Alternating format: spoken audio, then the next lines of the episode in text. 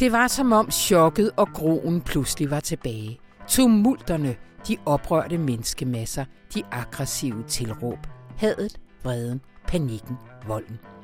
De fuldskækkede sydstatstyper, der slog vinduerne ind til Capitol. De ophidsede mænd og kvinder, der sloges med politifolk. Det afsindige karneval, der indtrængende for hudene gennem korridorerne i den bygning, der er sæde for USA's parlamentariske forsamling. Et dramatisk lavpunkt i Amerikas politiske historie. En plet på det selvbillede som vel konsolideret demokratisk forgangsnation. Torsdag den 9. juni tog et undersøgelsesudvalg nedsat af repræsentanternes hus, fat. De skal undersøge, hvordan Trump-tilhængere den 6. januar 2021 kunne trænge ind i den amerikanske kongres og afbryde den folkevalgte forsamlings igangværende endelige godkendelse af præsidentvalgsresultatet. Og ikke mindst den afgående præsident Trumps rolle i det. Niels Iver Larsen han har fulgt høringerne og kommer herind og giver et bud på, om de overhovedet kan vise sig at rykke noget som helst over i det polariserede USA.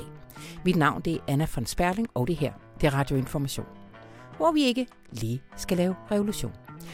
Altså i hvert fald ikke lige nu, I ved, sommerferie og store is i Liseleje. Så lad os da i stedet få nogle demokratiske virksomheder. For selvom hver 20. dansker på det danske arbejdsmarked arbejder i en demokratisk virksomhed, og de står for hele 10% af den samlede indtjening, så kommer der stort set ikke nogen nye af slagsen. Et politisk nedsat ekspertudvalg har set på årsagerne, og Sebastian Gerding han har kigget med. Og så har Rune Lykkeberg simpelthen trukket en af sine kun to tilladte årlige røvture. Lyt med lidt senere og hør, hvad der har gjort chefredaktøren så stik tosset i ugen, der gik. Rigtig hjertelig velkommen til.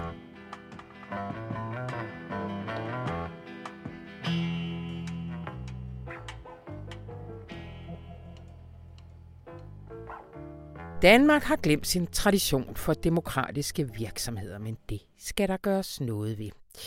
Fordi nystartede virksomheder, de gør stort set aldrig brug af de demokratiske selskabsformer, og de er derfor i fare for at uddø. Men tirsdag, der kom et ekspertudvalg med en række anbefalinger, og velkommen til dig, Sebastian Gerding. Mange tak. Jeg starter lige med et spørgsmål, som måske lyder simpelt, men som jeg faktisk godt ved ikke er det. Hvad er en demokratisk virksomhed? Øh, jamen altså, ekspertgruppen opererer ligesom med øh, fem forskellige typer. Mm-hmm. Øh, det ene, det er sådan forbrugerejet, øh, og det kan være sådan noget som Coop for eksempel, hvor øh, medlemmerne, øh, jeg er for eksempel medlem af Coop, og så har jeg mit lille kort, jeg kan, når jeg køber, og så får jeg en, en lille rabat, og der er forskellige fordele, og det giver mig også adgang til at stille op til valg, eller gå til møder i min lokale brus, og have indflydelse på vareudvalg osv. Ja. Så det er en forbrugerejet. Øh, så er de medarbejderejet, som er de gode gamle kooperativer, man kan sige, hvor medarbejderne ligesom information var i, i gamle dage, mm. medarbejderejet. Og bliver lige om lidt igen. ja, det må vi håbe. og øh, medarbejderstyret og så videre. Øh, og dem har man ikke særlig mange af i Danmark. Det er ligesom det er en af de ting, der er langsomt øh, uddøende, vil jeg sige. Der er nogle få tilbage, men det er ikke, øh, det er ikke imponerende, hvad der er der. Mm. Og det er, der, det er blandt andet der, hvor vi sakker langt bagefter Ja. øh, udlandet. Øh, og så er det producentejet, altså andelsselskaber øh, selskaber som Arla. Øh, og så er der foreningsejet, hvor det ligesom ja, er kontrolleret af en forening. Og den mest kendte af dem er øh, Forenet Kredit, som øh, har nykredit og to- totalkredit, eller så- som, som hovedaktionær i de to, og som jo formidler store dele af de danske øh, boliglån. Og faktisk var store dele af den danske realkreditsektor tilbage i 80'erne egentlig på ikke-markedshænder, kan man sige. Så det er en forening, man så melder sig ind i, hvis man har lyst til det. Altså, at man er kun bruger. Altså, hvis du har et boliglån, er du medlem af foreningen. Og kan Okay. sådan set stille op til valg og øh, komme i forenet kredit. Ja. Og det sidste er altså det, de kalder for multi-stakeholder, hvor flere forskellige af de her ting er blandet sammen. Og det er det ikke nogen eksempler på. Jeg kender heller ikke nogen øh, eksempler på den type øh, virksomheder, hvor det er medarbejderne ejer noget, kunderne ejer noget andet. Det kunne det være, for eksempel. Ah, Øh, men det, øh, ja. Ja. Det kunne man godt forestille sig, at, øh, at nogen ville gøre brug af. og ja, det er nogle ret vilde tal. Altså mere end hver 20. erhvervsaktive danskere arbejder i dag i en demokratisk virksomhed, og knap 10 procent af de danske virksomheders omsætning mm. Mm. stammer fra demokratiske virksomheder. Uh, det kom bag på mig. Ja, der arbejder rigtig mange i Coop, for eksempel. Det gør der jo, det er rigtigt. Og Arla er rigtig store. øh, også på omsætning. Øh, der er ligesom, det er nogle giganter. Altså der er øh, ja, cirka 10% af omsætningen i, i, i erhvervslivet er i de her store virksomheder. LB Forsikring og andet. Pensionssektoren er ja. jo en anden ting. Kæmpe store kapitalophobninger, der er i, øh, i, ja, i demokratiske virksomheder, hvor det er generalforsamlingen og medlemmerne, der er højeste myndigheder og kan pålægge pensions, øh, som vi også skrevet om i forhold til pensionsselskabernes investeringer osv. Ja, ja, ja, ja, ja. Det er jo også en meget stor øh, del af økonomien, når de skal lægge øh, ja, de kan lægge risikovillig kapital til forskellige ting. Og der er ligesom, der er... Øh, Korps, øh, Korps grønne omstilling. Ja, og der er spare, andelssparekasser, og ja. øh, jeg har selv min hos Fælleskassen, hvor jeg sådan set også kunne stille op, øh, hvis jeg ville. Hvis jeg ville gå så meget ind i min egen bank. Men ja. øh, det, har jeg, ja. det har jeg ikke endnu øh, gjort. Øh, men det er alt sammen, altså det du nævner her, det er jo relativt gamle virksomheder. Problemet er, at der er ikke så mange, der benytter sig af den, når de opretter nye selskaber i dag. Nej, det virker til, at det uden det ligesom har været den politiske intention, så er det ligesom ganske langsomt, har det været ved at, at dø ud. Ja. Øh, og, og det er noget af det, som ekspertgruppen øh, blotlægger, og som den tænketank, der hedder Demokratisk Erhverv, har ligesom råbt op om i nogle år efterhånden. De siger, at der kommer ikke nogen nye virksomhedsformer, og hele vores erhvervsstøttesystem, og hele den måde, man møder iværksættere på osv., osv., bliver slet ikke præsenteret for det. Og hver eneste gang, det oplever aktørerne så, dem der så gerne har ville danne det, at de kan ikke få rådgivning, øh, myndighederne ved ikke, hvordan de skal betjene dem. Der er sindssygt mange ting omkring skat og øh, kapital og alle sådan nogle ting, som er meget mere bøvlet. Bankerne ved ikke, hvad de skal gøre osv. osv. Så man har ligesom ikke infrastrukturen på plads ordentligt i forhold til det. Der er ligesom nogle, en masse ting i forhold til helt normale aktieselskaber og APS'er, som mm. bare kører, mm. fordi dem bliver der dannet 10.000 af. Og så er det her så blevet sådan den her lille besværlige ting, hvor det er hvor der er en hel masse, ja, som ikke, som ikke rigtig kører. Og det er så det, som ekspertgruppen ligesom foreslår, at man retter op på, på en række forskellige måder. Man siger ligesom, at, at det, der skal laves en større viden øh, ude i systemerne, der skal prioriteres ressourcer til det, de her vækst fremmende initiativer, og iværksættere skal i langt højere grad ligesom kunne finde rådgivning og, og vælge øh, enten en medarbejderejet, eller en kundeejet, eller forbrugerejet øh, model. Ja. Øh, og du, du var lige kort inde på det, fordi altså, Danmark har jo en tradition, ikke mindst, øh, og er kendt øh, rundt omkring i verden i forhold til ikke mindst andelsbevægelsen. Men udlandet har på mange måder overhalet os nu. Altså, hvad er det, der sker øh, internationalt i forhold til de her demokratiske selskabsformer? Jamen altså, øh, empirien er der sådan set for, at, øh, at, at det er en god del at have som en del af sit erhvervsliv. Altså, ja. selvom man ikke er meget venstreorienteret, så er der en god idé at have nogle steder af økonomien, som ikke øh, som er kontrolleret meget, meget langsigtet. Og det bliver meget langsigtet, når det, når, når det enten er medarbejder eller kundeejet. Altså, ja. det er jo den ultimative modsætning til en kapitalfond, der skal ind, lynhurtigt optimere et eller andet, score en hel masse øh, kortsigtede profit, og så skal de ligesom sprøjte de penge et, et helt andet sted hen, og have ja. noget, der for eksempel er kontrolleret af folk i lokalområdet. Det er folk, der arbejder i lokalområdet, som styrer det osv. osv. Det vil sige, hvis den forsvinder, altså det har nogle store konsekvenser, hvis den virksomhed forsvinder, og man vil derfor være meget mere villig til at investere i langsigtet planlægning osv. osv. og ikke så meget på kortsigtet profit. Ja. Og det er man jo interesseret i som land, at der er dele af økonomien, som kører sådan. Altså simpelthen bare for sammenhæng mellem land, by og landdistrikter og alle mulige. Kan der være en alverdens hensyn, ja. øh, stabilitet i forhold til kriser at det hele ikke går ned, fordi de rent faktisk har lagt nok penge til side, at man er meget interesseret, altså jobsikkerhed. Ja. Der er en masse ligesom ja. årsager til det. Øh, men i Danmark tror jeg lidt, at det særligt er de medarbejderejede, som der kommer mange af i udlandet, som man ikke har. Og det tror jeg egentlig er fordi, at det prøvede man med kooperationen og hele fagbevægelsens øh, ting, som jo ikke var rigtig medarbejderejet. Det var jo lidt ejet eller styret. Det var ikke rigtig medarbejderstyret, det var styret af fagbevægelsens top. Ja. Hvilket så også var en af grundene til, at det gik ned. Det var nok ikke de mest kompetente folk øh, til lige præcis at drive den virksomhed, øh, som sad i toppen. Og så døde det ligesom ud og fik den her bismag af fagbevægelses øh, pamperi og, og dårlig styring, og ikke det her sådan nedefra og op kooperativer, som man for eksempel har haft succes med i Italien ja. og i Spanien øh, og så videre. Og så i England har man så også bare haft øh, nogle, nogle, altså, nogle lovgivningsmæssige modeller, som har gjort det nemt, og som efter de kom, så er der bare sket en kæmpe stor vækst. Øh, og det er også en af de ting, man er ligesom er inspireret af. Ja. Øh, her. Hvor placerer man så Silicon Valley og hele det der øh, aktiecirkus Jamen, der? der er en, en anbefaling, der handler om medarbejderaktieprogrammer, ja. også, som der så også er nogle problemer med øh, i Danmark. Øh, men det er jo lidt en hybrid, altså, ja. altså, fordi det er ikke nødvendigvis indflydelse, men, øh, men altså, Ja. Men det er jo også væsentligt federe grad af overskudsdeling, ja. øh, hvis, hvis man deler med medarbejderne, end hvis det kun går til eksterne øh, aktionærer. Ja. Øh, men der er så en række sådan barriere, som det her øh, ekspertudvalg øh, anbefaler, at man fjerner. Øh, men du kommer også ind på, at, altså, at det de øh, søger, det er ligesom øh, ligestilling i forhold til demokratiske virksomheder og, og andre selskabsformer. Øh, men hvis man rigtig vil have gang i det her, skulle man så ikke gå øh, videre end det? Jo, det er der jo kritikere, øh, der nok vil sige, ikke? at øh, at man godt kunne gå lidt videre end bare at sikre ligestilling. At hvis man for alvor gerne vil, vil have det her, øh, så, øh, så skal man målrettet støtte det, eller lave nogle former, hvor det bliver meget mere nemt, eller sætte store midler af, eller og så videre. Ja.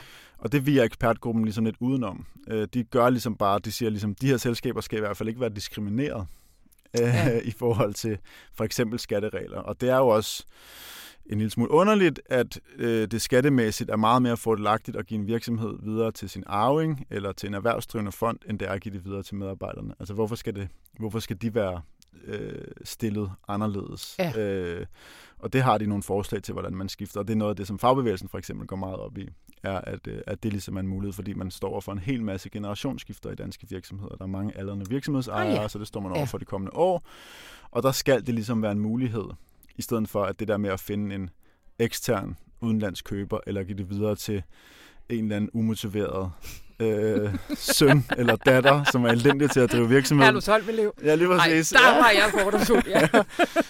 jo, men altså, det er ja. nok ikke øh, empirisk fuldstændig forkert, hvad hedder det, at det ligesom skal være et decideret skattemæssigt øh, bedre stillet.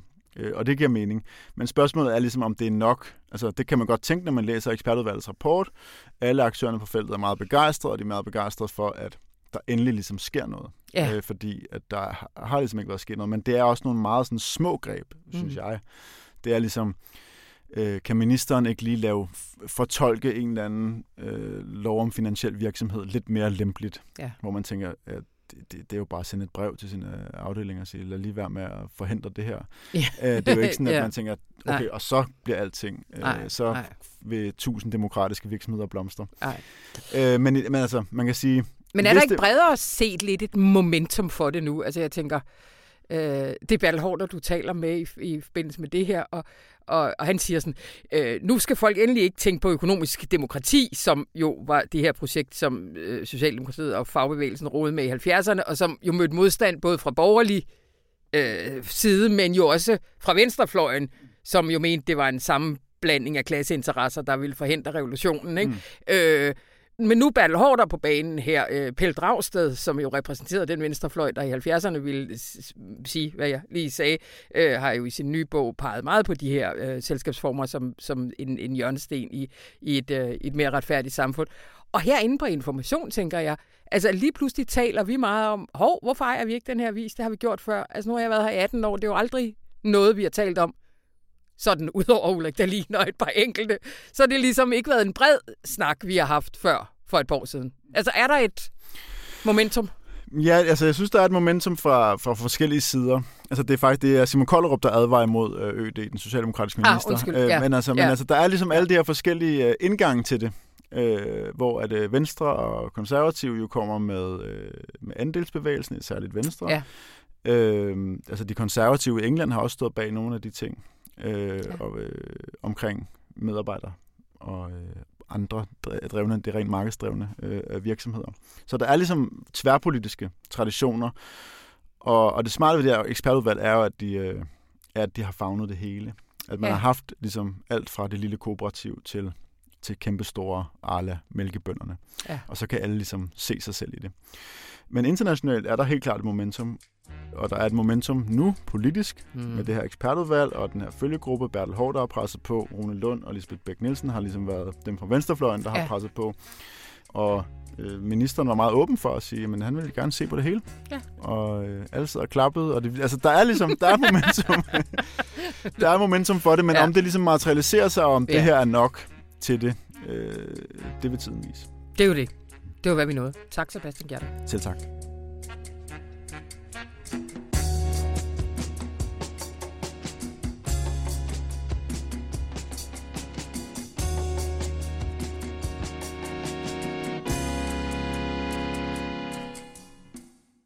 Hej Rune. Hej Anna. Ved du hvad?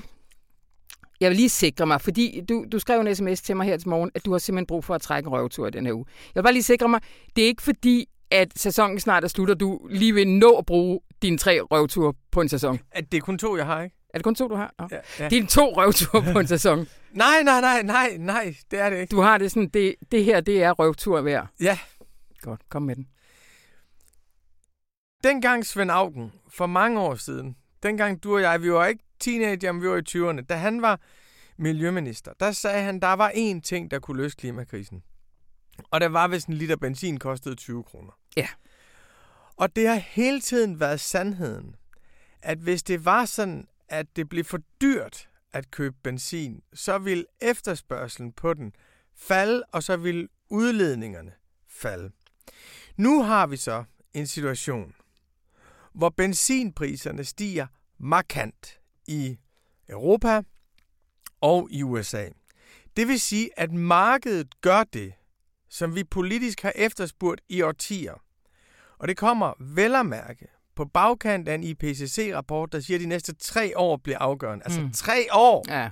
36 måneder. Så har du en situation, hvor benzinpriserne stiger enormt, og pludselig kan man sige, okay, markedet er grønt. Markedet er grønt. Ved du, hvad så de vestlige ledere går ud og gør? Hmm. Så fjerner de fandme afgifterne Ja. fra benzinen. Det vil sige, når markedet bliver grønt, så bliver politikerne sorte. Joe Biden, som sagde, at klima var den største udfordring i verden, han være grøn præsident, han har i den her uge foreslået, at man dropper alle benzinafgifter i de næste tre måneder. Tyskland, altså Europas største økonomi, mest magtfulde politiske regime, er kommet med tilskud til benzinopkøb, og ikke bare til forbrugerne, fandme direkte til benzinfirmaerne. Frankrig, som siger, uh, vi er så skide gode til atomkraft, så vi udleder ikke særlig meget CO2, har også kommet med direkte tilskud til benzinkøb. Og det vil sige, at det går den fuldstændigt forkerte vej på det tidspunkt. Fandme, hvor der er mulighed for, og alle mulige grunde til at gøre os fri af benzin. Så går de ind og gør det billigere at købe benzin. Altså det svarer til, at du har en terminal lungepatient, og du kan simpelthen ikke kunne få vedkommende til at holde op med at ryge. Og så, når, når priserne så stiger på cigaretter, siger man, nej, I skal have dem gratis. Hmm. I skal have dem gratis. Og jeg kan godt se argumentet den anden vej, som er, prøv at høre, vi kender de gule veste, ved hvad der sker. Men venner, det er fandme, fordi I ikke har lavet omfordelingspolitik. Det er, det er klart, det vender den tunge ende nedad, men så må I lave ordentlig omfordelingspolitik. Mm. Så må I tage fra alle de aktionærer og milliardærer, som er blevet endnu rigere i de sidste tre år, hvor aktiemarkedet er gået amok. Så må I lave omfordeling den vej, men det er simpelthen så frygteligt, at man fandme, når benzin bliver dyrere, så går politikerne ind og gør den billigere. Og det er de samme politikere, som siger, de tager den grønne omstilling alvorligt. Og EU, som er uh, så kritisk over for statsstøtte. Nej, vi går... Nej, statsstøtte. Nej, frygteligt. Nej, statsstøtte, det er jo konkurrenceforvridende. Her har du fandme så EU, der godkender, at Frankrig og Tyskland går ind og, og gør det billigere at købe benzin. Det er en kæmpe røvtur. Kæmpe røvtur. Øh, men må jeg lige få en optur på bagkant? Nej. Jo, jeg sidder lige med den her. Bum, bum, bum, bum. Du kan ikke lide det. Det er fordi, jeg sidder her og viser Rune øh, langsomme samtaler, som I måske har hørt på øh, podcast. Den er nu blevet til en bog. Det er rigtigt, ja. Den udkommer den her uge. Det er rigtigt. Og altså, øh, man overgår slet ikke. Thomas Piketty, Robert Reich. Og så vil jeg lige hoppe til en... Lea Yppi. Lea Despont. Jean Telmuf, Amitav Ghosh. Shoshana Subov. Jamen altså. Øh, jeg glæder mig vildt til at læse den.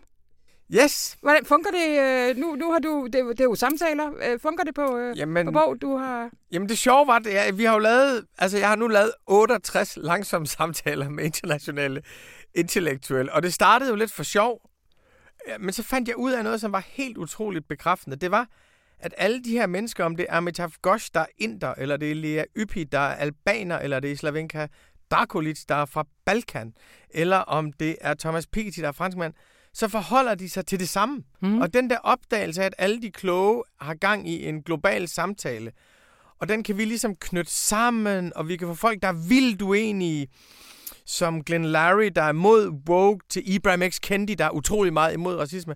Få alle dem der til at tale sammen. Så den der oplevelse af, at pludselig har vi talt med 68 store internationale intellektuelle, og så har vi samlet 43 i den bog der. Altså, jeg troede, det ville være røvsygt at læse, også fordi jeg hader at læse ting, jeg selv har skrevet. Men heldigvis har jeg jo skrevet relativt lidt, og de har talt relativt meget. Jeg synes, det er en utrolig opmuntrende bog. Skønt. Og den kan købes ind på, øh, hvad fanden er det nu der?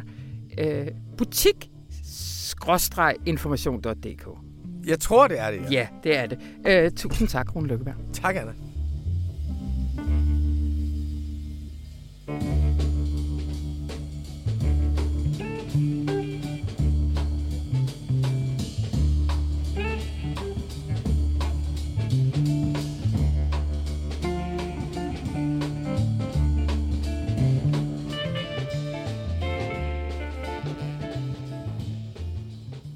Torsdag den 9. juni, der tog det undersøgelsesudvalg, der er nedsat af repræsentanternes hus til at udrede, hvordan fanatiske Trump-tilhængere den 6. januar 2021 kunne trænge ind i de allerhelligste haller i USA's demokrati. Og velkommen til dig, Nils Iver Larsen. Tak skal du have, Anna. Du har dækket det øh, også øh, hvad hedder det, intensivt for avisen. Ja, det valgte vi jo at gøre, ja. og det valgte vi så at gøre i en situation, hvor vores USA-korrespondent øh, Martin Burkhardt holder ferie, så det øh, faldt i, i mit lod, og, og det er jeg ikke ked af, for det er altså faktisk øh, øh, meget underholdende, men også meget uhyggeligt på samme tid. Det er jo det, det er jo det. Prøv lige, fordi vi sidder måske mange øh, lytter og tænker, og jeg gjorde det også første omgang, har vi ikke allerede haft en rigsretssag i øh, februar sidste år, som frikendt Trump for det her? Hvordan hænger den her undersøgelseskommission sammen med den?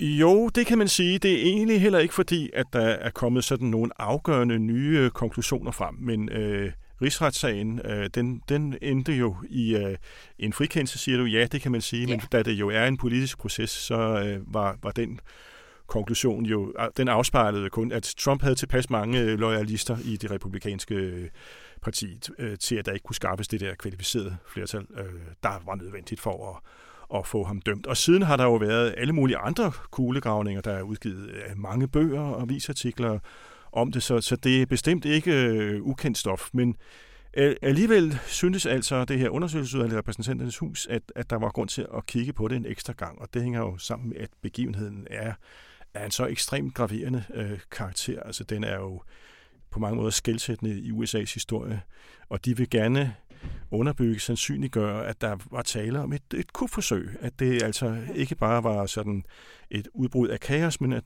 at der var tale om en, en forudfattet øh, plan for, at, at Trump skulle få omstødt valgresultatet for at kunne bevare magten selv. Ja, men ikke med det formål, altså der er ikke nogen direkte sanktioner knyttet til, uanset øh, hvilken konklusion undersøgelsesudvalget kommer frem til? Nej, og på den måde er det jo øh, en politisk proces ganske på samme måde, som, øh, som rigsretssagen var. Men det, det er i hvert fald en anledning til at indvinde det hele endnu mere øh, grundigt, og så er det især også en anledning til at få øh, meget større offentlighed omkring det. Det er nok det egentlige sigte at få øh, amerikanerne til at vågne op for at forstå, hvor øh, afsindigt alvorligt det var og det er jo derfor, der er live tv-transmissioner fra, øh, fra de høringer. Ja. Og det er der på de tre store øh, gamle øh, nationale tv-kanaler, ABC, NBC og, og, og CBS. Ja.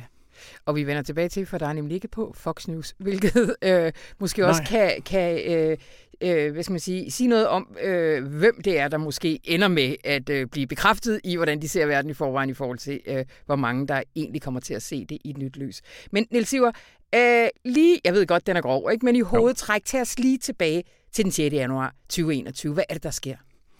Ja, altså øh, på dagen, som jo altså er den dag, hvor kongressen forsamles for endeligt at godkende øh, præsidentvalgsresultatet, altså godkende stemmeoptællingen, øh, og så dermed også den dag, hvor der ikke er nogen vej tilbage for, for Trump, hvis han vil bevare magten, der holder Trump en øh, stærkt opflammende tale på plænen foran det hvide hus. Der har han indkaldt sine tilhængere i et arrangement, han kalder Stop the Steal, fordi han han jo er besat af den øh, tvangstanke, at, øh, at Biden har vundet uretmæssigt ved svindel, og de stjæler den valgsejr, som, som tilkom ham, som tilkom Trump. Øh, og, øh, og der siger han jo øh, ret øh, vanvittige ting, så som øh, I er nødt til at kæmpe sig ind i helvede, ellers har I ikke noget land mere. Øhm, og det er altså en stærkt opfanatiseret, opflammet øh, mængde, der er der, og i mellemtiden er andre allerede i gang faktisk, øh, blandt andet højre militsgruppen Proud Boys øh, er i gang med at øh, bryde spærringerne ind til øh, Capitol, der hvor kongressen er forsamlet ned, og, og, øh, og, og det er jo også øh, et fokus i undersøgelsen at, at, at finde ud af, hvordan der er en sammenhæng imellem Trumps ord og så de øh, voldsomme handlinger, der sker øh, mm. efterfølgende der, for ligesom at implicere ham øh, direkte. Ja. Øh, altså, der har været fire høringsdage Ja. indtil videre. Ja. Hvor, hvor mange øh, bliver der? Øh, der resterer to. Der resterer to. Ja. Altså, du sagde lige indledningsvis, der er ikke kommet noget altså, øh, direkte nyt frem. Men hvad har været det mest opsigtsvækkende for dig at se? Det mest opsigtsvækkende har været, øh, hvor systematisk en bestræbelse, der øh, egentlig var tale om, hvor mange der øh, var inddraget i, øh, i, i, i det her kuforsøg. Det mener jeg fuldstændig, man med rimelighed kan, kan kalde det. Altså, hvor tidligt man gik i gang. Øh, på en måde var det næsten allerede øh, forberedt, måske fordi Trump kampagnen så, at, at, de, øh, at de kunne øh, tabe. Altså, hvor store ressourcer de har trukket på, øh, hvor mange i partiapparatet, der har været inde over, og noget af det, der også gjorde indtryk på mig, og har gjort meget indtryk på mig, især måske her den sidste høring, er, hvor høje menneskelige omkostninger det har haft for øh, de personer, som, øh, som kubmagerne, hvis vi skal kalde dem det, øh, lagde pres på, for det gjorde de med, øh, med yderst øh, grove metoder. Øhm, Hvordan pres? Altså... Ja, altså... Øhm, de lagde jo for eksempel pres på øh, vicepræsident Pence for at få ham til at og omstøde valgresultatet. Ja. Det var der en, øh, en juraprofessor, en konservativ advokat tæt på Trump, øh, John Eastman, som havde en teori om, at det kunne, det kunne lade sig gøre. Og, og, og Pence var en af dem, der blev, der blev udsat for altså, grov mobning og chikane. Trump ringede til ham konstant, og der var en kampagne i den republikanske presse og sådan noget. Og Trump optrådte passivt, aggressivt, og hvis jeg Pence ikke gør det, så kan jeg lide ham meget mindre, og så er han ikke min ven mere, og sådan noget.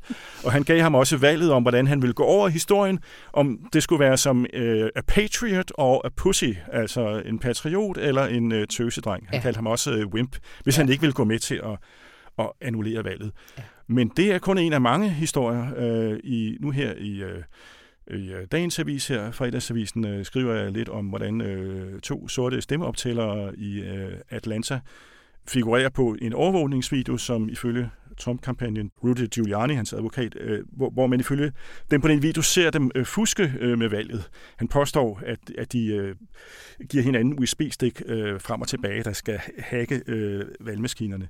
Det viste sig så at bare at være øh, så direkte hinanden, men det er lidt utydeligt øh, på videoen. Men de har betalt øh, en, en meget høj øh, pris for det, fordi de er simpelthen blevet, øh, de har fået øh, lynchpøbler efter sig øh, på Twitter, og, og er simpelthen bange for at våge ud for en dør. De er blevet demoniseret anlagt for had af, af Trumps mest militante støtte. Og sådan er der en lang række øh, andre beretninger, så det er virkelig ikke uskyldige sager, vi taler om her. Mm.